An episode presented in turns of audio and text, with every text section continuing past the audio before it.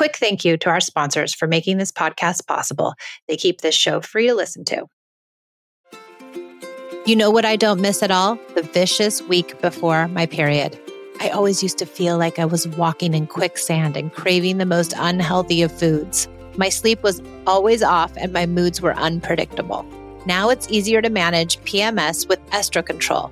Happy Mammoth, the company that created Hormone Harmony, is dedicated to making women's lives easier.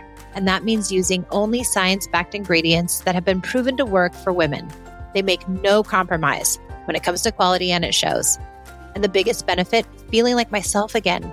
That's what women mention over and over in their reviews. And there are over 14,000 reviews of Hormone Harmony. For a limited time, you can get 15% off the entire first order at happymammoth.com. Just use code PEACE at checkout. That's happymammoth.com and use the code PEACE for 15% off today.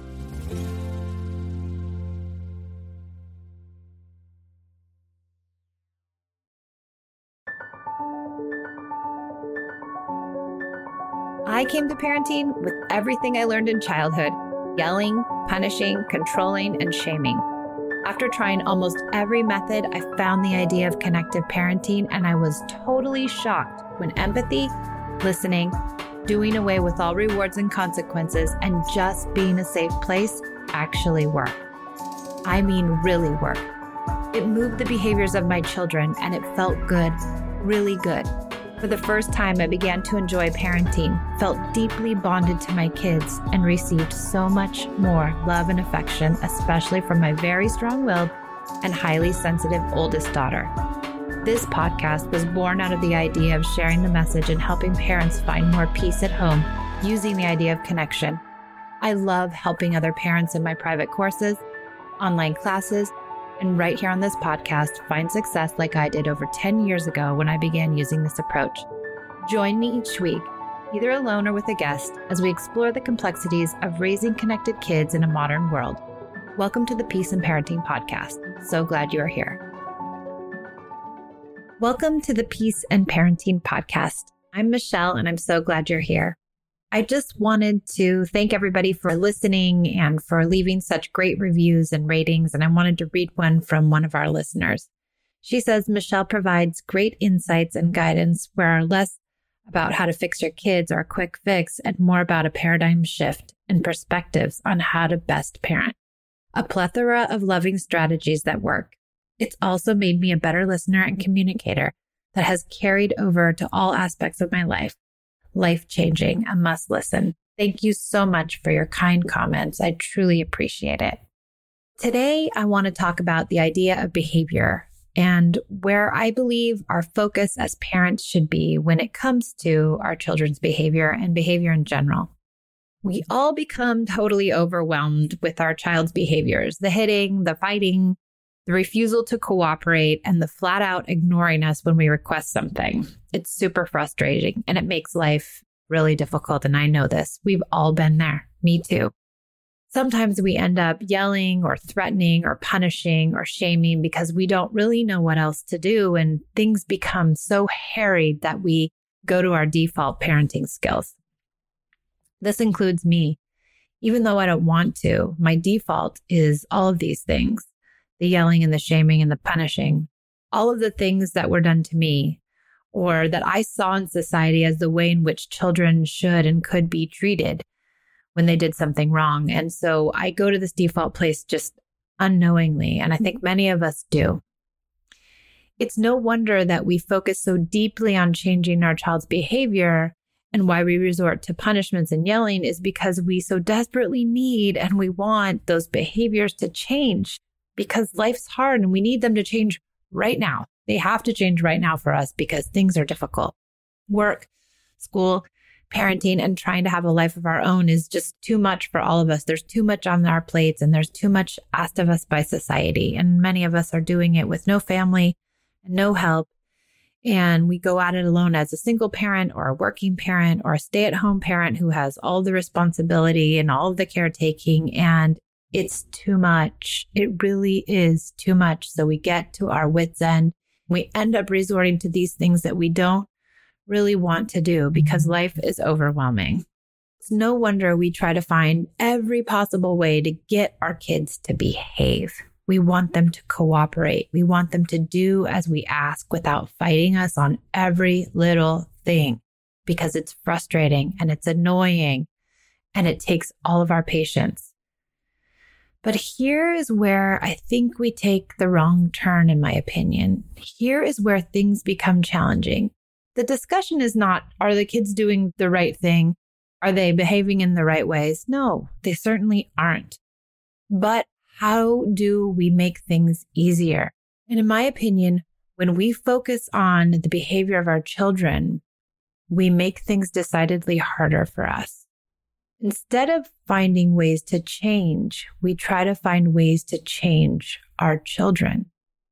And this flawed thinking leaves us constantly struggling, often because we look toward behavior modification as a way to change our children, meaning we try to reward or punish or motivate our kids, often using manipulations, star charts, threats, bribes as a way to fix things, as a way to push our kids into change. We think we're going to change their behaviors with these tactics.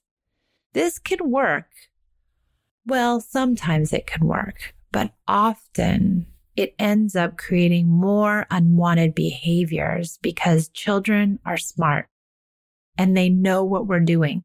They know we're just trying to get them to change, to just trying to get them to stop. And when we use the manipulations, it doesn't feel good to them because nobody wants to be manipulated. Nobody wants to be forced to comply.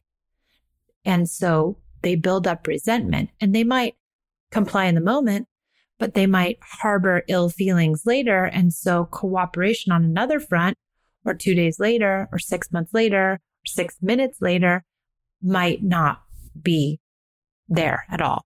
For instance, if you bribe a child to brush their teeth, that might work, but now they have to go to bed. And are you going to have to bribe them to go to bed because now they've said no to going to bed because you haven't tried to bribe them? Instead of resorting to these manipulations and threats and bribes and yelling, a more effective way to help change the dynamic in your home is to change yourself. But that's not easy. In fact, it's so hard. That's what I realized I needed to do nearly a decade ago.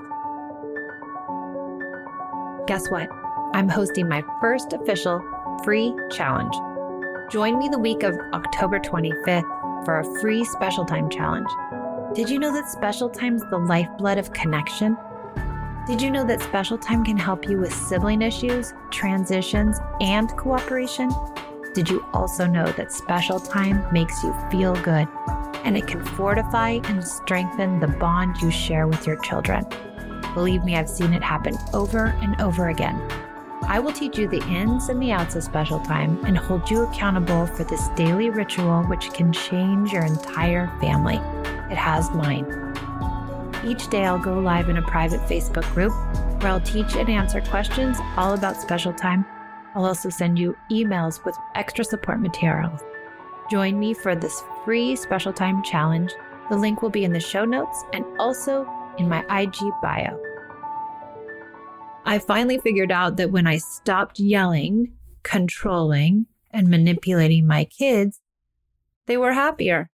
They liked me more. They wanted to please me because they saw how much I cared about them.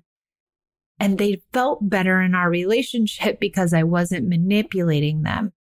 I wasn't constantly damaging our bond with my own bad behavior. Sure, things were not perfect and they still aren't perfect.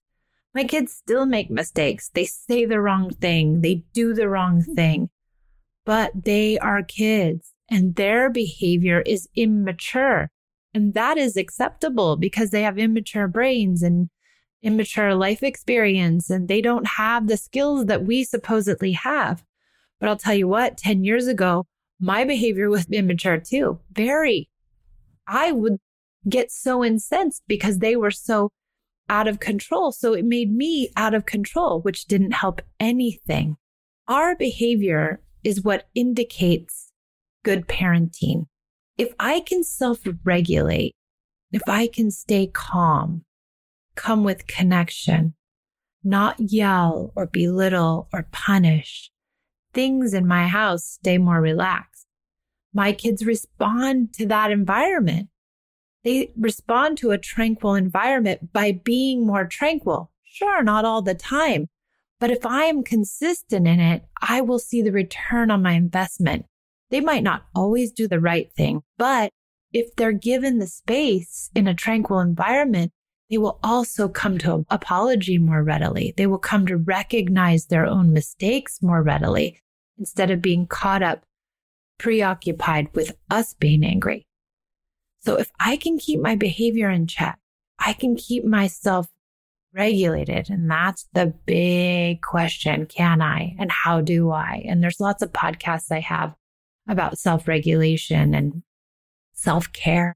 And you can look more deeply into those. There's also lots of books that you can read. I think Parenting from the Inside Out by Dan Siegel is really good about talking about your own inner child. And also Adult Children of Emotionally Immature Parents is another really good book to help you learn to self regulate and learn where those behaviors are coming from. But doing that work on ourselves is what can help us come to our parenting more calmly. And when we focus on our behavior, it informs everything that goes on in our home. The idea, I guess, is, is that if we change, if we change who we are to some degree, if we change our response mechanisms, it can help our children also move theirs.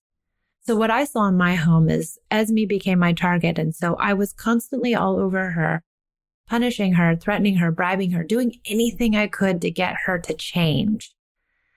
But when I let all of that go, I totally, completely let it go. I thought this child isn't doing well. I'm going to try something else. And when I focused on my own behavior, when I changed my own behavior, it changed her. She responded almost immediately at six years old. She responded. It wasn't perfect.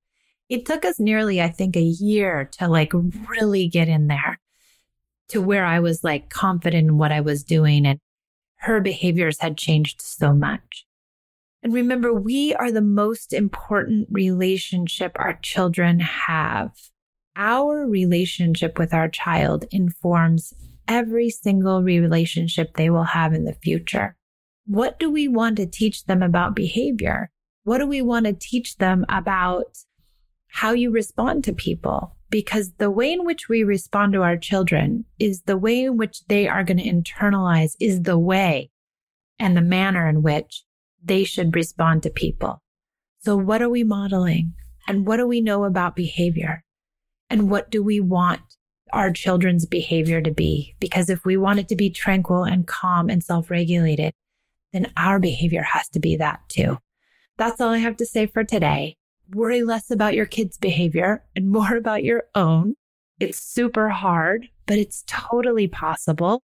If I can change from being a perfectionist and a control freak and a yeller and everything, you can do it too. If you want to find ways to do this quickly, if you want to really dive into it, take my one on one course with me. It is so very good. I sit with you and I help you unravel your own behavior while helping you encourage more positive behavior from your kids. Thanks for joining this week. And I hope you will join me next week. I just love this little peace and parenting podcast. If you want to leave us a review or rate us, we would so love it. And I hope to see you next week. Thanks.